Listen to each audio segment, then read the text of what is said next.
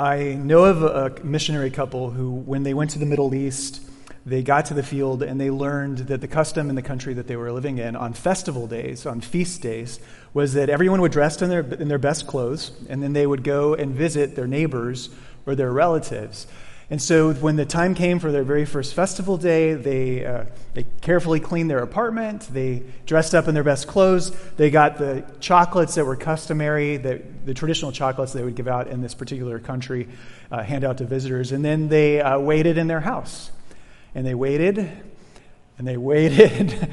Nobody shows up. And afterwards, they they went to their language helpers, and they said to them, like, what did we do wrong? What, what, what did we offend people? Did we do something you know wrong? And their language helpers, uh, they started laughing, and they said, no, you didn't do anything wrong. You see, on festival days, on festival days, the big don't visit the small. The small visit the, the big. And by that, what they meant was on a festival day, you know, you would go to, say, the home of your eldest, your eldest brother, or to the, the grandparents, the patriarchs of your family. And when you enter into the home, you would literally take the hand of of the big and you would kiss it as a way to show honor to them. And then the big does what, well, bigs do, and, and takes care of you, feeds you, you, you know, gives you a great quality chocolate, or sometimes mon- money or other presents. And what they didn't realize is because they were, you know, new missionaries at the very bottom of the social hierarchy, they didn't speak, they did not speak the, the language. They're newly arrived foreigners with no social ties. They were the smallest of the small, the minnows of that society, of that culture. And so they were the ones who, who should have done the visiting to uh, to find the presents. And when I heard that story, it, it made me just think about how, how so much of our culture, our, our customs related to feasts, festivals, and even Christmas are are very much shaped by our cultural assumptions. I mean, if you think about it, Santa Claus, Christmas trees, giving presents, the things that we think of as quintessentially Christmas are, they're almost entirely Western creations, and, you know, capital W, West. And they're really not even that old. They've only been around for a, a few hundred years. They didn't even exist for most of Christian history, yet they're so ingrained culturally for us now in America, it's hard to imagine a Christmas without those things. You know, how about this? How about this as far as a big to small kind of moment? The, the central claim of Christianity is that the, the creator of this vast universe unzipped space and time, and, and stepped into this world. Uh, I mean, as the, the smallest of the small, right? He stepped into the world that he made as a, a zygote, and it's the it's the grand miracle. If it happened, it is truly the, the grandest of all miracles. You know, the vi- the big visits the small and becomes himself infinitesimally small, and it's if it's either the most significant thing that has ever happened to this. to this dark world, or it's the most significant lie, this most significant darkness that's ever been told in this dark world. It, it, it's one or the other. And so what I wanted to do today, it's kind of hard to preach a Christmas, Christmas sermons, passages, and find a whole lot of new in them, in that, like, you preach them every year, and and it's a challenge to to mine something uh, new out of it. But I want to read from Luke chapter one, verses twenty-six through thirty-eight. This is the annunciation of the angel Gabriel to the Virgin Mary, and play around a little bit with some of those big, small uh, dynamics that I think are found in the story.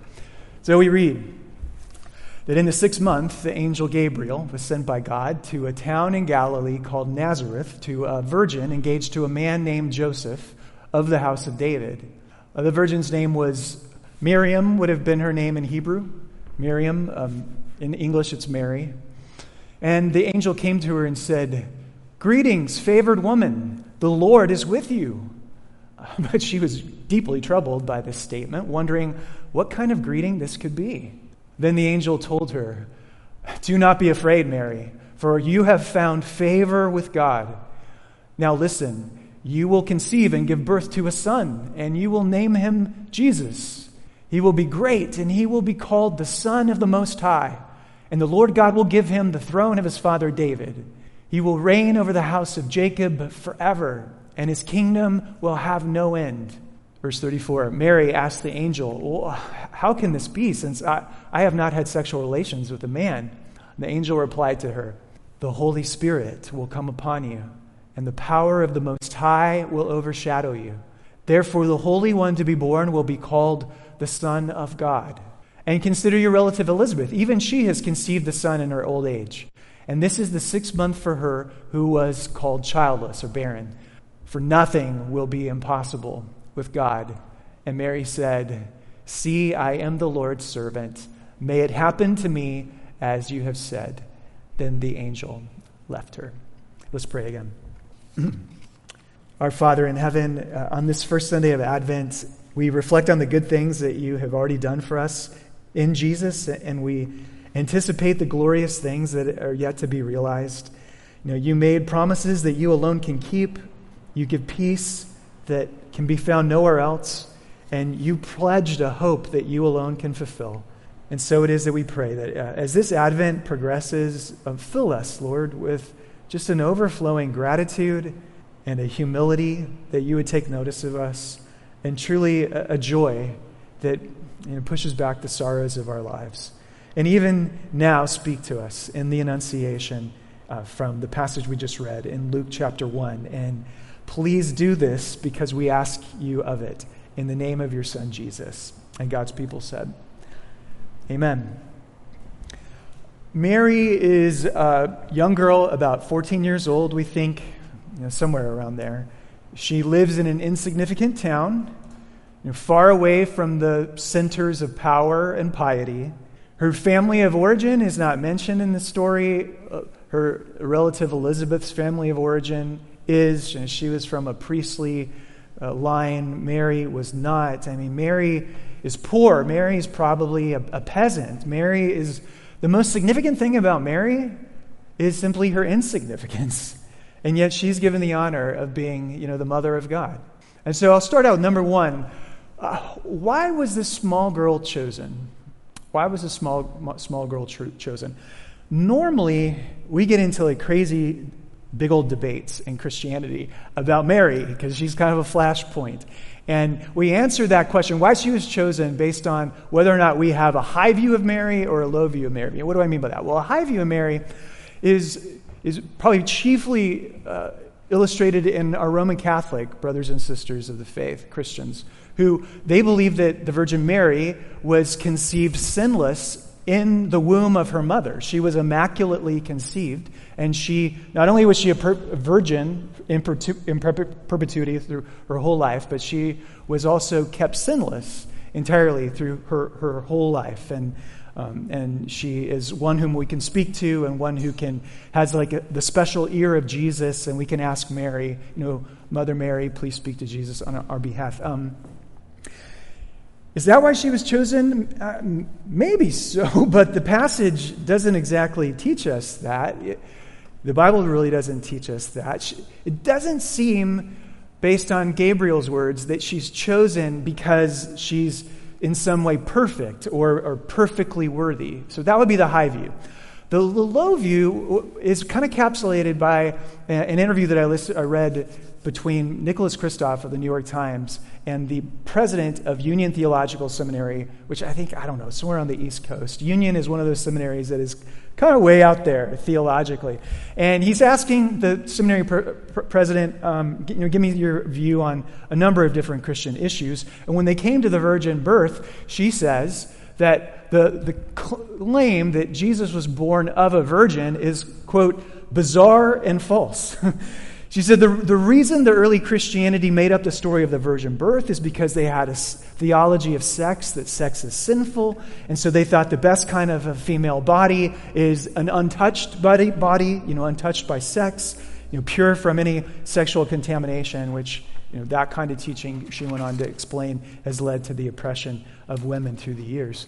Uh, Is that why she was chosen? Because it was a made-up story? No, that's that's way off. Here's why I think she was chosen. Because, and we prayed about this a few weeks ago, that there's a global food crisis right now that's led to the starvation of literally millions of children around the world today. And in a world where we have more than enough food to feed everybody, but we have such a disparate distribution of wealth in this world, and we have countries that are so epically poorly run that the children in those countries are starving. Uh, we have war in Ukraine, war in uh, Gaza. There will probably be another school shooting somewhere in the country uh, in the next week. Uh, there will probably be another famous and powerful man who will be brought low by accusations of sexual assault or im- some kind of impropriety. Uh, the reason that Mary was chosen is because humanity has failed. The, the virgin birth is really God saying, Joseph, move over, because you can't fix this. Like, none of you guys, none of you can fix it. You think about it, throughout human history, we have done our best to raise our children as well as we can. We've sent them to the finest schools in the world. We've given them the best vitamins, the best minerals and food supplements. We've trained them with the finest moral instruction imaginable. And at the end of the day, every single one of us are selfish to the core. Right? We are prideful and power hungry. The reason that Mary is chosen is if there is going to be a cure, it has to come from the outside. And when we affirm in the Apostles' Creed, Jesus Christ, born of the Virgin Mary, that is not, it's not about sex. It's not about sex, and it's not about biology. It's about, it is God's declaration that humanity has failed, that Joseph could not father a hero, the hero that we needed, and neither could any one of the rest of us. I was listening to another pastor comment on my favorite Christmas carol, which is O Holy Night.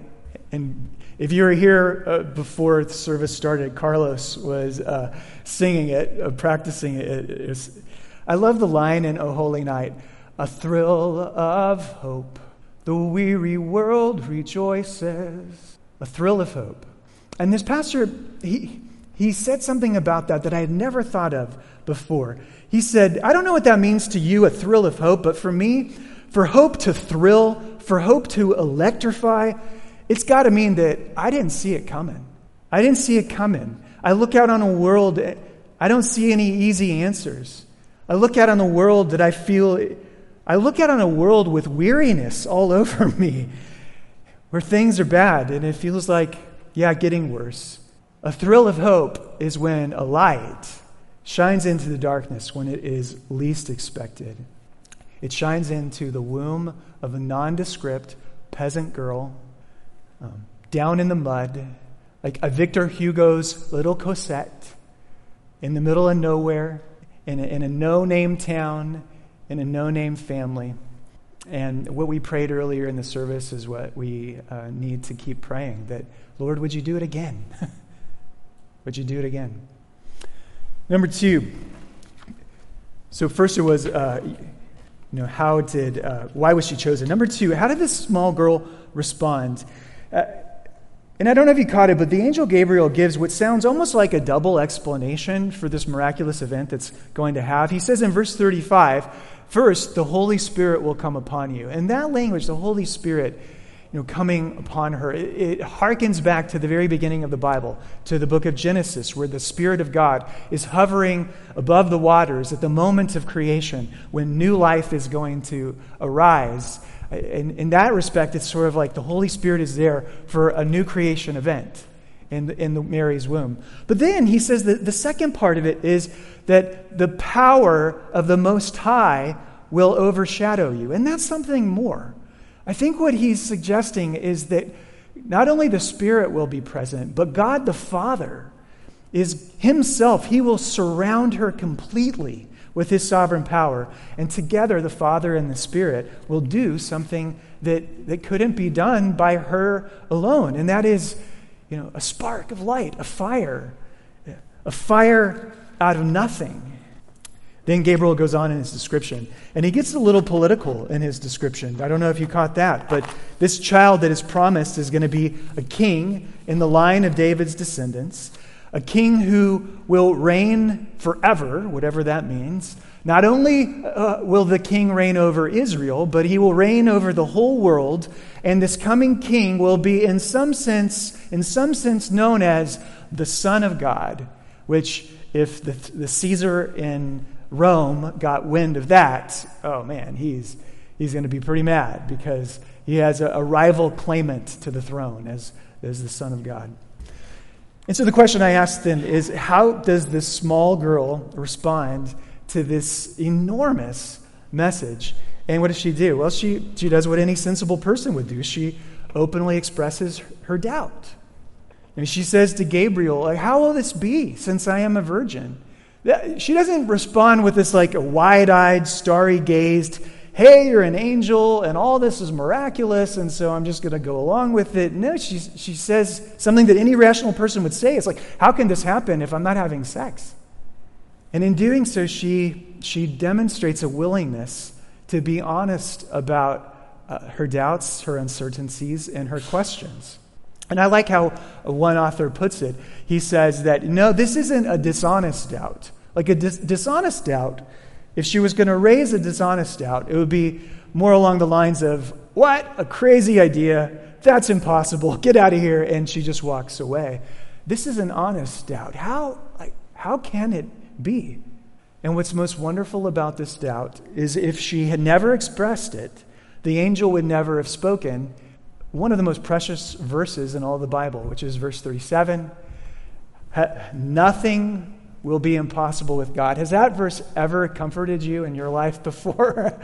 Nothing, nothing, nothing is impossible with God. Um, that is a verse that I know I have clung to in dark places, and it's a verse that's helped so many people, um, probably you.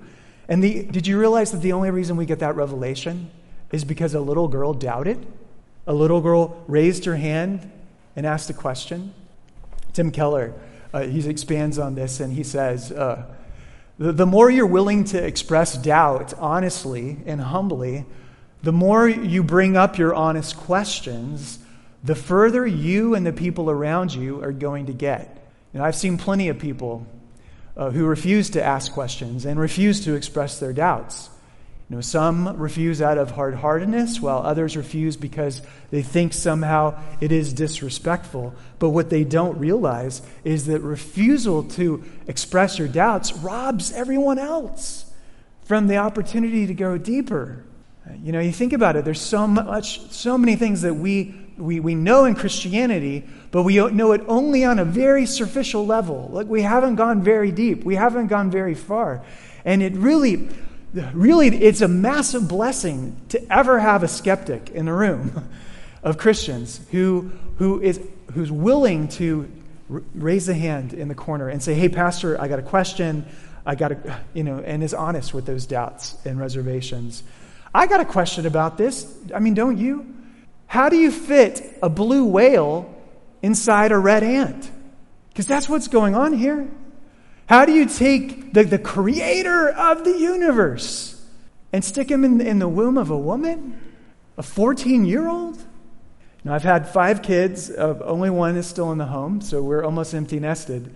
But uh, I remember back to the first time when Erin was pregnant with our first uh, daughter, Hannah, and it, it blows every every father's mind away. The very first time when all of a sudden that... You know, that belly bulges as a, a hand or a leg kicks out, and you see, boom, you know, and you think to yourself, how could that be my child doing that? And then as they get older and they get bigger, no longer are they punching and kicking, but they're like, you know, doing cartwheels in there. And so, you know, her, her belly goes from just, you know, protruding to like waves after waves, like a storm-tossed sea. And yeah, you know, you can't believe it.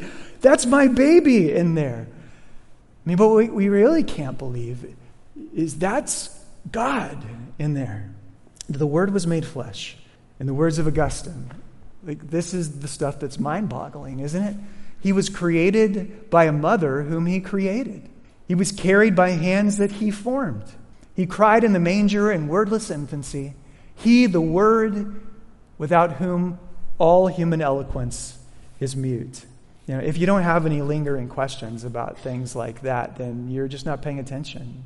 You know, and so what I, what I want always to say to you, and if you're visiting us, I mean, our hope was that we would be able to form a, a Christian community where people would be able to process their questions and their doubts. And so please never, ever, ever hesitate to raise your hand and ask a question. Um, you know how we talk about the Big Bang, that all of the matter of the universe was concentrated into a singular, uh, a singularity that is about the size of a period at the end of a sentence, and all of a sudden it went boom. In the in the incarnation, we are talking about, you know, not the Big Bang, but the big implosion, right? Where the God of the universe, who created everything, ha- has imploded into um, the womb of the Virgin Mary. And that's something to raise your hand and, and question about that. Number three, finally, notice the big thing that Mary is modeling for us: courage and commitment. I mean, you've probably thought of this before. I've thought of it. Uh, can you imagine how terrified she must have been and how confused she must have been to be told that she's going to have a son when she's an unmarried virgin and she's living in a shame and honor society? And shame and honor societies, they don't react very well to hearing news like this. Can, can you imagine having to tell your parents, like, I'm pregnant out of wedlock and it wasn't my fault? Having to tell your fiance, yeah, I got pregnant, but if I told you the whole story, you'd never believe me. Having to tell yourself, I didn't ask for this. She didn't ask for this. I, I did nothing to contribute to this, but I'm about to begin nine months of pregnancy, and I'm going to give birth to the world's king. All of that is kind of a lot to process. And yet what, what's modeled for us in verse thirty-eight, this is going back to the old language of it, but she, I mean, look at this. Behold, I am the handmaid of the Lord. Let it be done to me according to your word. That is, that is what faith looks like, isn't it? I mean, I find it encouraging to have this kind of faith, this kind of courage modeled by a small girl who has the strength to say, let it be to me according to your word, when most people, when certainly I, would would be the kind of a person to say, uh, that that seems way too hard for me to do. The, that path, that path that you were laying out before me, way too hard. If I could speak to you personally for just a, a minute, all of us find ourselves at one time or another in our life on that path, on the hard path, on, on the on the the scary, the the the totally frightening um, path. And sometimes you'll come to a crossroads of joy and fear, and and you may even be at that place today. You, you know, you're on a really hard road. You feel like God is leading you down a scary, hard road, and you've come to an Advent crossroads. And Advent is a time, I just want to say it to you, it's a time, it's a time to take courage. I love the words of Madeleine L'Engle. She says, how brave am I? Can I bear without breaking apart this extraordinary birth? She's saying that like in the in the words of Mary, right? How brave am I? Can I bear without breaking apart this extraordinary birth? How brave are you? Can you bear without breaking apart, you know, maybe the cross that he ha- has asked you to take up? So often the cast of characters at Christmas are constantly being told, do not be afraid. Do not be afraid. Even though the path before them feels too much, Mary is told not to be afraid. She's found favor with God. Joseph is told, do not be afraid to marry Mary as your wife. And the shepherds, as you know, in the field, they're greeted by a terror of angels in the sky. And they're told, do not be afraid. And I'm saying, you know, to you, if, if I'm speaking to you, um, summon your courage. Maybe not so much summon your courage up like, you know, just pull myself up by my bootstraps, but I'm just asking you to consider the possibility that the crossroads that you're at right now, maybe, maybe nothing is impossible with God. Maybe nothing is is impossible with God. And that the crossroad that you're at is actually the birthing center, you know, the, the place where the Holy Spirit wants to birth, you know, new life in you, new life in your family, and Okay, well, let me conclude. Uh, I want to say something about her commitment and our commitment. You know, sometimes people wonder, they, they think, well, if I become a Christian, will I have to do this, or will I have to give up that? Will I have to pray? Will I have to give up sex? Will I have to quit my job? Will I have to change my views on certain things? And certainly questions like that are perfectly legitimate, because Jesus himself says that if you want to be my disciple, you need to count the, t- the cost. You know, you need to count the cost of following me, the cost of discipleship. Uh, well, what uh, one author says is that instead of counting the cost, many of us, well, we prefer to negotiate the cost. That is, we're we're willing to give up some things, but but we won't give up the right to determine what those things are. Like, we want to be in a position to sort of do ongoing cost-benefit analysis on the various kinds of behavior which might keep us in the driver's seat, sort of on the throne of our own lives, as it were. And when it comes to following Jesus, the, the most difficult part of it is actually giving in to him, like giving in. And in some fashion, you have to say what Mary said when you give your life to Jesus. You have to say, like, I don't know, I don't know what you're you're going to ask of me, Lord. I don't I don't know where you're going to take me, Lord, but whatever you say in your word, whether I like it or not, I will patiently accept whatever you send into my life, whether I understand it or not. And that is so true. Like, um, we can't we can't know ahead of time all the things that God will ask will, will ask us to do.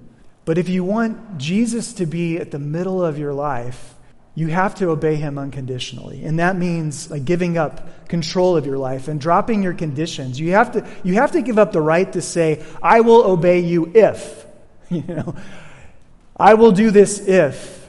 Because if you say if, what you're really saying is, I'll receive your recommendations and and I'll, I might act on them, but I'll, that's what they are. They're they're recommendations. No, if you want Jesus with you, You, you really do have to give up your right to self-determination. And what you need to know, and I really don't know who I'm talking to this afternoon, but what you need to know, if you're tracking with me, what, what you need to know is that decision is always worth it. It's absolutely the best decision you'll make in your whole life. Because the true miracle of Advent is that God comes and makes his home with us. Like, he comes among us in this real flesh and blood world. He comes to a manger with dirt and manure on the floor. He comes to an insignificant little girl from an insignificant family, from a nothing town, like on a cultural scale of value. Uh, her age, her gender, her ethnicity, her possessions, she's at the very bottom. She ranks the lowest. And he comes into, into that kind of life. And the true miracle is that God's presence can come into yours too. He can. Um, that is the greatest gift that we or anyone else can receive this Christmas. And it's the gift of the immeasurably big coming to the small, to us. Amen.